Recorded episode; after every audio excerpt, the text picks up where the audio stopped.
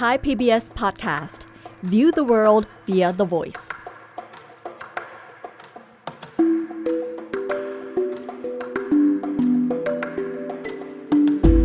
อาเซียนไอส์เปิดมุมมองใหม่ผ่านเรื่องลึกแต่ไม่ลับของผู้คน สังคม และวัฒนธรรมในอาเซียน กับปรางทิพย์ดาวเรือง สวัสดีค่ะคุณผู้ฟัง วันนี้พบกับอาเซียนไอส์และดิฉันปรางทิพย์ดาวเรือง ในไทย PBS Podcast กันอีกแล้วนะคะ เมื่อไม่กี่วันมานี้เนี่ย คุณผู้ฟังบางคนอาจได้ยินข่าวใหญ่จากประเทศมาเลเซียเพื่อนบ้านของเรา เรื่องนายนาจิบราซัก อดีตนายกรัฐมนตรีสองสมัย ถูกศาลสูงมาเลเซียตัดสินจำคุก ในคดีทุจริตคดีหนึ่งเป็นเวลา 12 ปี เรื่องนี้เป็นข่าวที่ฮือฮากันมากนะคะ แต่ว่าคดีของนาจิบราซักเนี่ยยังไม่หมดนะคะ เขายังมีคดีทุจริตใหญ่ ๆ ที่เรียกว่าคดีวัน MDB มีข้อหาเป็น 10 กระทงเลยนะคะ เรื่องนี้ถือว่าเป็นคดีทุจริตที่ใหญ่ที่สุดที่เคยมีมาในประวัติศาสตร์มาเลเซีย แล้วก็ขณะนี้ยังอยู่ในขั้นตอนของศาลค่ะ แต่ว่าวันนี้เนี่ยดิฉันจะยังไม่เล่าเรื่องของนาจิบราซักนะคะ แต่อยากจะเล่าเรื่องของรอสมามันโซภรรยาของเขาให้ฟังมากกว่า เพื่อที่จะเป็นอุทาหรณ์นะคะ ว่าบางครั้งภรรยาของผู้นำเนี่ยสามารถมีบทบาททั้งด้านดีแล้วก็ด้านร้ายต่อประเทศได้ ซึ่งในกรณีนี้ก็น่าเศร้านะคะว่า บทบาทของรอสมามันโซเนี่ยเป็นด้านที่ร้ายอย่างไม่น่าเชื่อเลยค่ะ ชื่อของรอสมามันโซ ปรากฏต่อสายตาชาวโลก เมื่อกรณีทุจริตวัน MDB ถูกเปิดโปง เชื่อกันนะคะว่าเธอนี่แหละ คือผู้ที่มีอิทธิพลอย่างแท้จริง ในทางการเมืองแล้วก็มีอิทธิพลอย่างสูงต่อการตัดสินใจของอดีตนายกรัฐมนตรีนาจิบราซักด้วย ในตอนที่เข้าดำรงตำแหน่งนายกติดต่อกันถึง 10 ปีระหว่างพศ 2552 ถึง 2561 การทุจริตวัน MDB ครั้งนี้ที่เกิดขึ้นในสมัยของนาจิบราซักเนี่ยนะคะ ถือเป็นการทุจริตครั้งประวัติศาสตร์ของประเทศมาเลเซีย ที่กระทรวงยุติธรรมสหรัฐเนี่ยถึงกับขนานนามว่าเป็นหนึ่งในการทุจริตที่ใหญ่ที่สุดของโลกทีเดียว เรื่องนี้มีนายกรัฐมนตรีนาจิบราซักเป็นจุดศูนย์กลาง แล้วก็มีรอสมาอยู่เคียงคู่เขานะคะ ในสายตาของชาวมาเลเซียเนี่ยรอสมามันโซมีบุคลิกของภรรยาที่วางอำนาจ แล้วก็ชอบแทรกแซงกิจการของสามี ในขณะเดียวกันนะคะ อดีตนายกนาจิบราซักเนี่ยมีบุคลิกเป็นคนที่ตัดสินใจไม่เด็ดขาด เป็นคนอ่อนๆนะนะคะ เรื่องนี้เนี่ยเป็นที่ร่ำลือไปจนถึงผู้นำประเทศเพื่อนบ้านบางคน เช่นลีกวนยู อดีตนายกรัฐมนตรีของสิงคโปร์ผู้ล่วงลับไปแล้วนะคะ ก็มีเรื่องที่เล่ากันแล้วก็เป็นข่าวนะคะว่า ในพศ 2552 เนี่ย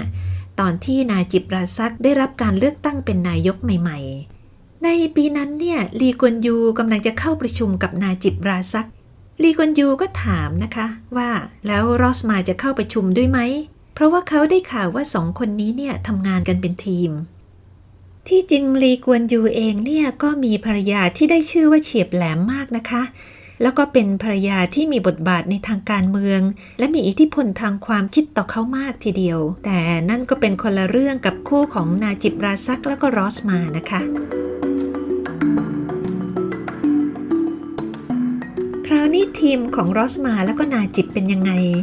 คุณผู้ฟังลองมาฟังเสียงของเธอ ในคลิปเสียงการสนทนาทางโทรศัพท์กับสามีดูนะคะ ไม่มีใครรู้นะคะว่าคลิปเสียงนี้เนี่ยใครเป็นคนอัด แต่ว่าคลิปเสียงดังกล่าวเนี่ยเป็นเสียงของเธอในพศ 2559 ที่สั่งการให้สามีจัดการกับปัญหานะคะ เมื่อกระทรวงยุติธรรมสหรัฐ เริ่มเปิดแฟ้มคดีวัน MDB ขึ้น ในคลิปเสียงนี้ที่มีความยาว 5 นาทีกว่าเนี่ยองค์กรต่อต้านการทุจริตของมาเลเซีย ภายใต้รัฐบาลมหาเต ได้นำออกมาถแถลงข่าวเปิดเผยในพศ 2563 เพื่อเป็นหลักฐานมัดตัวคนทั้งสองนะคะ องค์กรต่อต้านการทุจริตมาเลเซีย หรือปปชมาเลเซียเนี่ยนะคะ ในการถแถลงข่าวก็ไม่ได้บอกว่าเทปอันนี้ได้มาจากไหน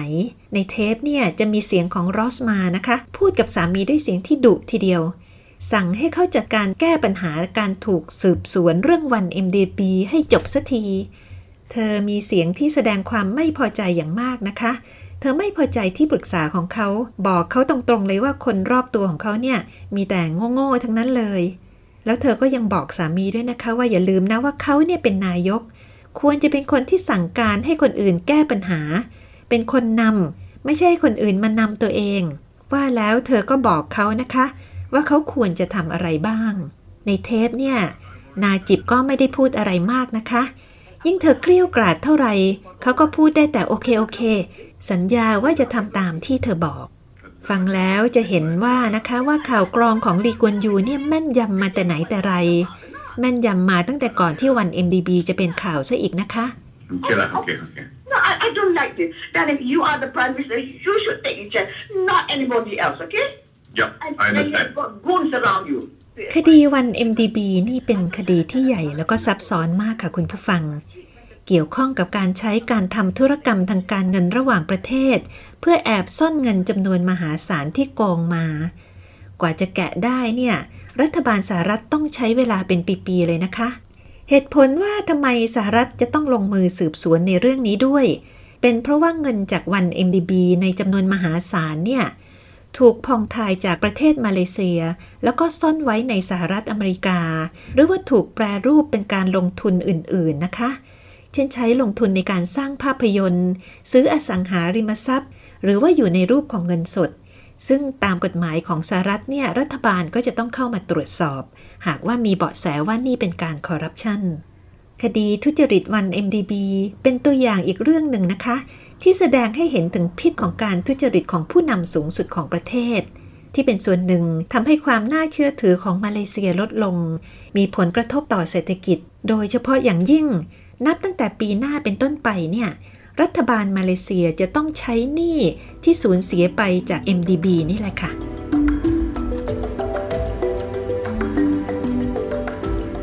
คราวนี้มูลค่าการเสียหายของวัน MDB เนี่ยมันเท่าไหร่กันแน่ล่ะที่บอกว่าใหญ่มากในประวัติศาสตร์ ในพศ 2563 นะคะคุณผู้ฟัง เจ้าหน้าที่สหรัฐแล้วก็เจ้าหน้าที่มาเลเซียเอง ก็ประเมินว่า ความสูญเสียจากการทุจริตวัน MDB เนี่ย มีมูลค่าอยู่ราวๆ 4,500 ล้านเหรียญสหรัฐ ถ้าคิดเป็นเงินบาทไทย ในอัตราแลกเปลี่ยนเวลานี้เนี่ย ก็คือตกประมาณกว่า 162,000 ล้านบาททีเดียว เงินก้อนนี้เนี่ย ไหลออกจากวัน MDB เข้ากระเป๋าของนาจิบรอสมาแล้วก็คนใกล้ชิดเพียงไม่กี่คน ส่วนหนึ่งของเงินจำนวนนี้ถูกใช้สนับสนุนพรรคอัมโนในการเลือกตั้งนะคะ ซึ่งพรรคอัมโนเนี่ยเป็นพรรคที่เขาเป็นหัวหน้าพรรคอยู่วัน MDB เป็นชื่อของกองทุนกองทุนหนึ่งของรัฐบาล ย่อมาจากชื่อเต็มคือ One Malaysia Development Berhad เป็นกองทุนในลักษณะที่เรียกว่ากองทุนความมั่งคั่งแห่งชาติทำหน้าที่เอาทรัพย์สินของรัฐบาล เป็นลงทุนเพื่อนำกำไรกลับคืนมาสู่รัฐ พื่อที่จะเพิ่มพูนความมั่งคั่งให้กับประเทศว่าอย่างนั้นเถอะ กองทุนแบบนี้มีอยู่ในหลายประเทศนะคะ เช่นในประเทศนอร์เวย์ที่ประสบความสำเร็จอย่างมากสำหรับวัน MDB เนี่ยมีเป้าหมายอย่างเป็นทางการ ที่ฟังแล้วคนมาเลเซียอาจจะทั้งขำแล้วก็เจ็บใจไปพร้อมกันนะคะ นั่นคือเป็นกองทุนที่ก่อตั้งขึ้น เพื่อการลงทุนสำหรับการแก้ปัญหาความยากจนในมาเลเซีย ประเทศมาเลเซียเอง รัฐบาลมาเลเซียมีกองทุนในลักษณะต่างๆ อยู่มากมาย ส่วนใหญ่อยู่ภายใต้กระทรวงการคลังนะคะ มีกองทุนที่มีมาแต่ไหนแต่ไรถือเป็นเรื่องธรรมดาของรัฐ อย่างไรก็ตามความไม่ธรรมดาของวัน MDB ที่ปรากฏหลักฐานในภายหลังก็คือว่าวัน MDB เนี่ยตั้งขึ้นมาเพื่อเป็นเครื่องมือในการทุจริตโดยเฉพาะเลยค่ะ เรื่องมันเป็นอย่างนี้ค่ะคุณผู้ฟัง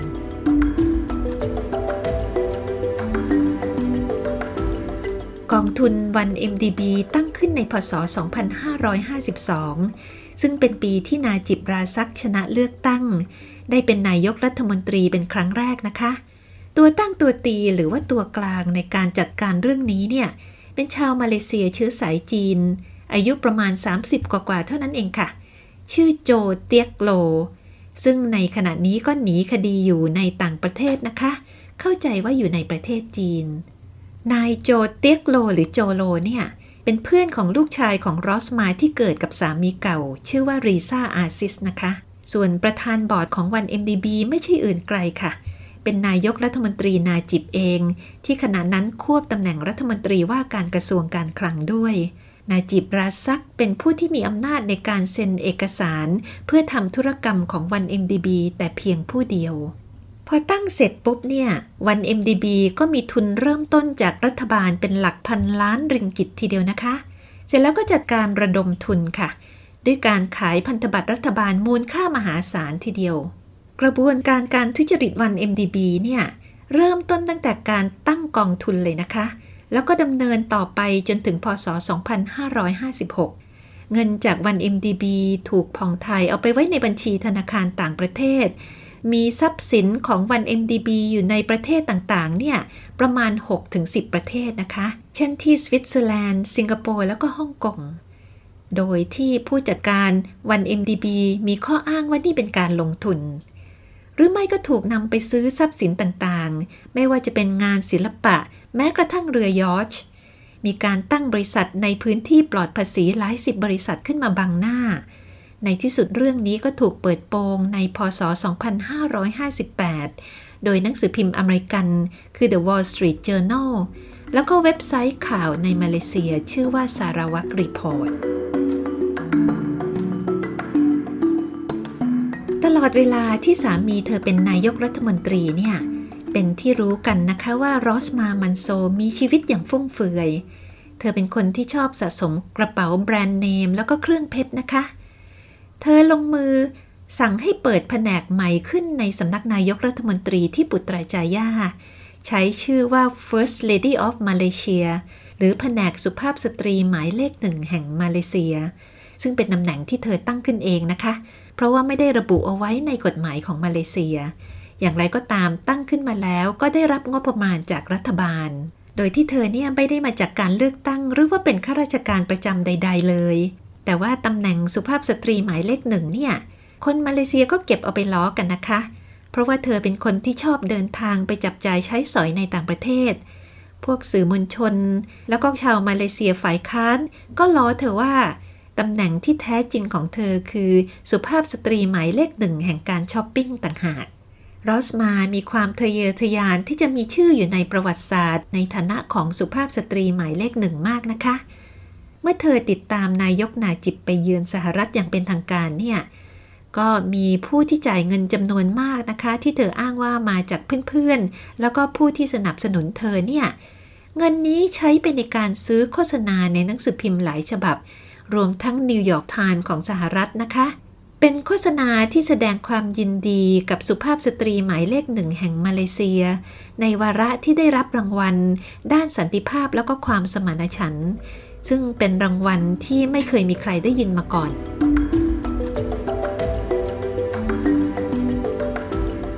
แล้วรอสมาห์ มันโซร์เป็นใครกันล่ะ รอสมาห์มาจากครอบครัวชนชั้นกลางในรัฐเนกรีเซมบิลันของมาเลเซีย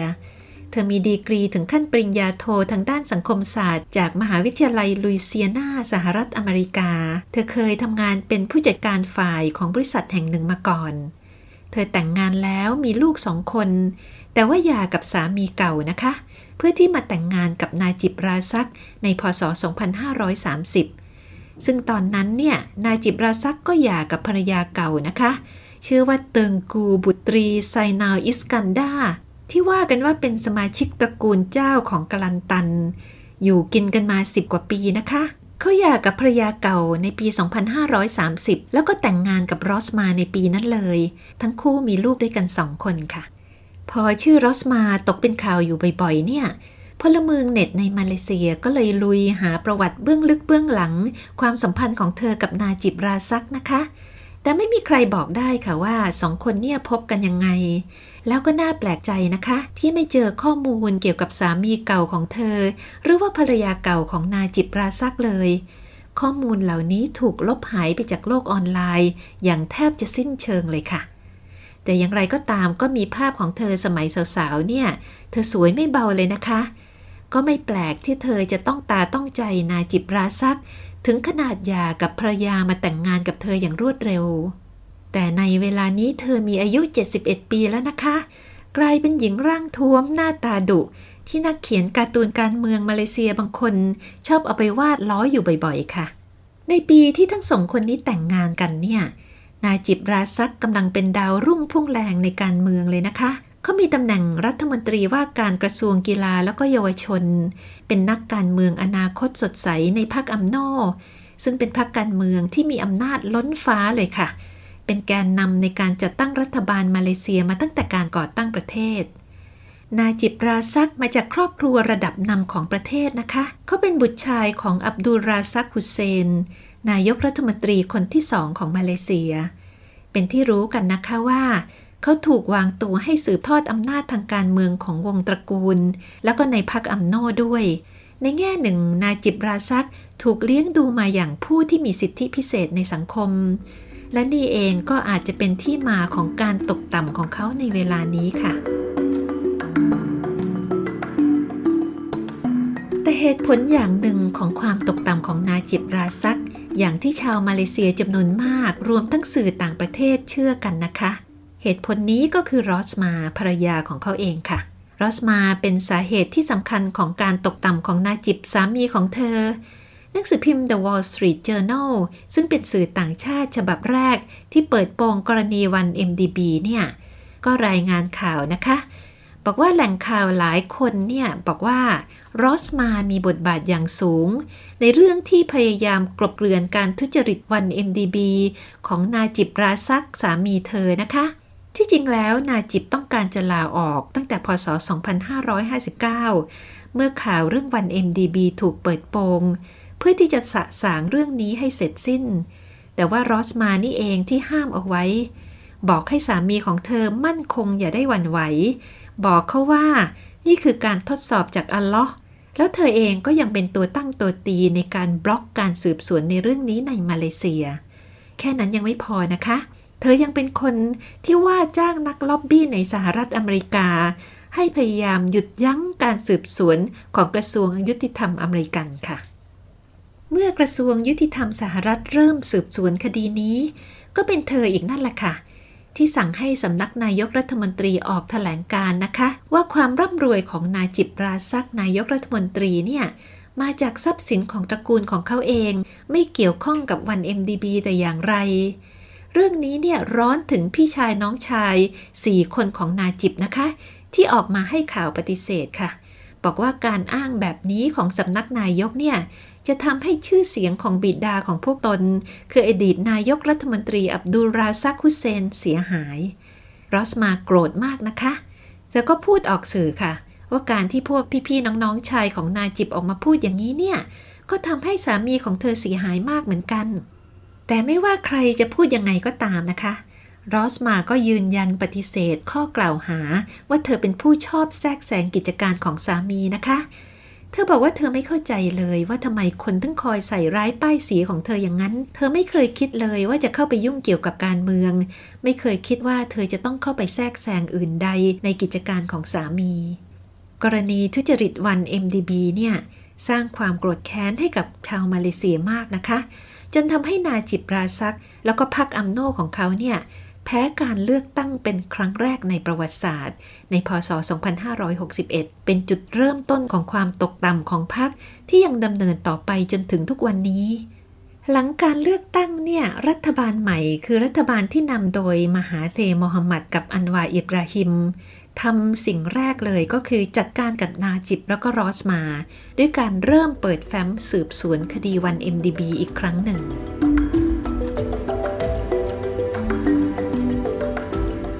อนนั้นก็มีชาวมาเลเซียจำนวนมากที่โกรธแค้นนาจิบนะคะ หลังประกาศผลเลือกตั้งเนี่ยดิฉันจำได้นะคะ ว่าดูโทรทัศน์อยู่ในมาเลเซีย ก็มีข่าวนะคะ มีข่าวลือว่านาจิบกับรอสมากำลังจะเตรียมตัวหนีออกจากประเทศ ตอนนั้นเนี่ยก็มีคนมาเลเซียจำนวนมาก ถึงกับไปดักรอที่สนามบิน บอกว่าจะคอยขัดขวางไม่ให้คนทั้งสองหนีออกไปได้ มีสื่อมวลชนไปสัมภาษณ์ชายชราคนหนึ่งนะคะ ที่เขาบอกกับนักข่าวว่า เขาจะยอมให้สองคนนี้ออกไปไม่ได้ เพราะว่าสองคนนี้จะต้องมารับโทษที่คดโกงทำร้ายประเทศได้ขนาดนั้น ไม่กี่วันหลังการเลือกตั้ง เจ้าหน้าที่ปปชของมาเลเซียแล้วก็กำลังตำรวจเนี่ยได้บุกเข้าค้นบ้านแล้วก็อสังหาริมทรัพย์ที่เกี่ยวข้องกับนาจิบราซัก รวมทั้งหมด 5 แห่ง สิ่งที่พบในวันแรกก็คือ มีกล่องจำนวน 284 กล่อง บรรจุกระเป๋าหรูของรอสมาห์นะคะ แล้วก็ยังมีเครื่องเพชรเงินสดหลายสกุล มีนาฬิกาหรูหลายเรือน อยู่ในกระเป๋า 72 ใบ ชัดเจนว่าสมบัติจำนวนมากเป็นของรอสมาห์แน่นอนค่ะ เพราะว่าเป็นที่รู้กันว่าเธอเป็นคนที่นิยมชมชอบกระเป๋า ไม่ว่าจะเป็น Hermès Birkin แล้วก็ชาแนลที่เธอมีเป็นร้อยๆนะคะในวันนั้นเนี่ยต้องใช้รถบรรทุกของตำรวจทั้งหมด 5 คัน ถึงจะขนของหมดนะคะ นาจิบถูกสั่งห้ามออกนอกประเทศนับแต่นั้นเป็นต้นมา นาจิบราซักกับรอสมามันโซไม่ใช่คนในครอบครัวเพียงแค่สองคนที่ถูกสืบสวนนะคะ แต่ว่าลูกชายของเธอที่เกิดจากสามีเก่า ชื่อว่ารีซาอาซิส ในวัย 30 กว่าๆเนี่ย ก็ตกเป็นข่าวว่อนมาเลเซียเลยนะคะ เมื่อเขาตกเป็นผู้ต้องสงสัยว่าเกี่ยวข้องกับวัน MDB รีซาอาซิสเนี่ยเคยทำงานธนาคารมาก่อน แล้วก็ผันตัวมาเป็นผู้สร้างภาพยนตร์ เป็นผู้ร่วมก่อตั้งบริษัทผลิตภาพยนตร์ ชื่อ Red Granite Pictures ที่ลอสแองเจลิสอเมริกา บริษัทนี้ผลิตหนังดัง ๆ ออกมาสองสามเรื่องนะคะ จนกระทั่งวันหนึ่งเขาก็ตกเป็นจำเลยในการฟ้องร้องของกระทรวงยุติธรรมสหรัฐ เมื่อพบว่ามีเงินกว่า 100ล้านดอลลาร์สหรัฐ ถูกพองทายจากกองทุนวัน MDB มาใช้ในการผลิตภาพยนตร์ เรื่อง The Wolf of Wall Street ที่มีลีโอนาร์โดดีคาปริโอ ขวัญใจของใครหลายคนเป็นผู้แสดงนำนั่นแหละค่ะ แล้วก็ไม่ใช่แค่เรื่องนี้เรื่องเดียวนะคะ แต่ภาพยนตร์ดังๆ ไม่ว่าจะเป็นเรื่อง Daddy's Home หรือว่า Dumb and Dumber ก็เช่นเดียวกันค่ะ ถ้าไม่บอกก็ไม่มีใครรู้นะคะว่า ภาพยนตร์เหล่านี้เนี่ยสร้างขึ้นจากเงินคอร์รัปชันของประเทศมาเลเซีย แต่ริซาอาซิสก็รอดตัวอย่างบุดวิดนะคะ เพราะว่าบริษัทของเขาตัดสินใจประนีประนอม ด้วยการจ่ายเงินค่าเสียหายให้กับสหรัฐจำนวน 60 ล้านดอลลาร์จะว่าไปแล้วครอบครัวของรอสมาแล้วก็นาจิบดูไปก็เหมือนกับละครทีวีไม่มีผิดนะคะ พอริซาอาซิสตกเป็นข่าว พี่สาวของเขาที่ชื่อว่าอัสรินอาซิส เป็นลูกสาวของรอสมาที่เกิดจากสามีเก่า ก็โพสต์ข้อความใน Facebook แล้วก็ Twitter แล้วก็ Instagram ส่วนตัว เขียนเอาไว้นะคะว่า ตอนนี้เนี่ย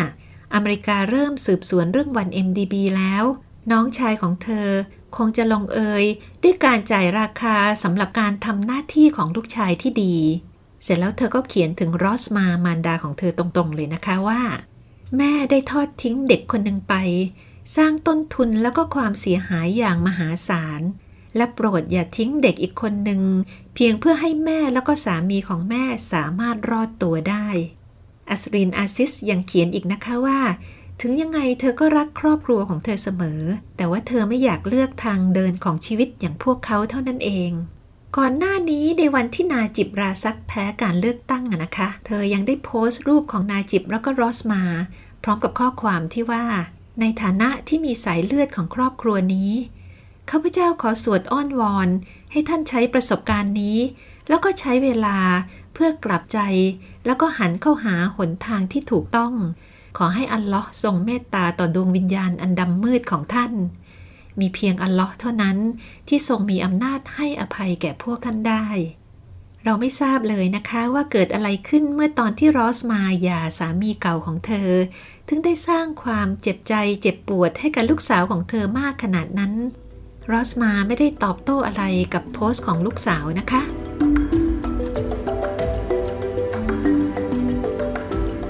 เดือนตุลาคม พศ 2561 รอสมาแล้วก็นาจิบลาซัก ถูกปปชมาเลเซียจับกลุ่มตัวชั่วคราว เพื่อสอบสวนกรณีฟอกเงินที่เกี่ยวข้องกับวัน MDB ชีวิตของคนทั้งสองก็ดิ่งลงเหวนับแต่นั้นนะคะ ทั้งคู่ถูกตั้งข้อหานับสิบกระทงเลยค่ะ ทั้งกระทงที่เกี่ยวข้องกับวัน MDB แล้วก็การทุจริตอื่น ๆ เมื่อวันที่ 23 สิงหาคมที่ผ่านมาอาทิตย์ที่แล้วเองนะคะ ศาลสูงสุดของมาเลเซียก็ตัดสินจำคุกนายจิบราซัก เป็นเวลา 12 ปี ในคดีทุจริตคดีแรก ก็นับเป็นอดีตนายกรัฐมนตรีคนแรกในประวัติศาสตร์ของมาเลเซีย ที่ต้องโทษจำคุกในคดีทุจริต เขาจะต้องใช้ชีวิตต่อไปเป็นเวลาอีกหลาย ๆ ปีทีเดียว เดินทางเข้าออกขึ้นศาลสำหรับรอสมามันโซเนี่ยในสัปดาห์นี้เองค่ะ วันพฤหัสบดีที่จะถึงนี้ ศาลชั้นต้นก็จะอ่านคำพิพากษาคดีทุจริตคดีหนึ่ง ซึ่งเป็นคดีแรกที่เธอถูกพิพากษา แต่ว่ายังไงก็ตามเวลานี้เอกสารคำพิพากษาได้หลุดรั่วออกจากศาลสู่โลกออนไลน์เรียบร้อยแล้วค่ะ และเป็นที่รู้กันโดยทั่วไปแล้วนะคะว่าศาลได้ตัดสินแล้วค่ะ ให้เธอเป็นผู้ที่มีความผิดตามข้อกล่าวหา เช่นเดียวกันกับนาจิบราซักสามีนะคะรอสมาคงจะต้องใช้เวลาเป็นปี ๆ ในการอุทธรณ์แล้วก็ดีการในคดีนี้กับคดีต่อๆไปอีกนับสิบคดี เป็นไปได้ว่าวันหนึ่ง เธออาจจะต้องสูญเสียทุกสิ่งทุกอย่างที่เธอเคยไขว่คว้าให้ได้มา แล้วก็เปลี่ยนสถานะจากอดีตสุภาพสตรีหมายเลขหนึ่งเป็นผู้ต้องขัง ในเวลานี้เธอกับสามีอยู่ในสภาพที่ไม่ผิดอะไรกับเทวดาตกสวรรค์ ตกจากผู้ที่มีอำนาจสูงสุดของประเทศ มีเงินทองล้นเหลือ เป็นผู้ที่ต้องโทษ แต่เรื่องนี้ถ้าคุณผู้ฟังอยากจะเห็นใจฝ่ายไหนสักฝ่ายหนึ่งดิฉันคิดว่าควรที่จะเห็นใจประเทศมาเลเซียมากกว่านะคะ เพราะผู้ที่สูญเสียมากที่สุดก็คือชาวมาเลเซียแล้วก็ประเทศมาเลเซีย เพราะว่าเงินจำนวนนับแสนล้านบาทที่สมควรนำมาพัฒนาประเทศ ได้สูญหายไปแล้ว โดยไม่รู้ว่าจะได้กลับคืนมาแค่ไหน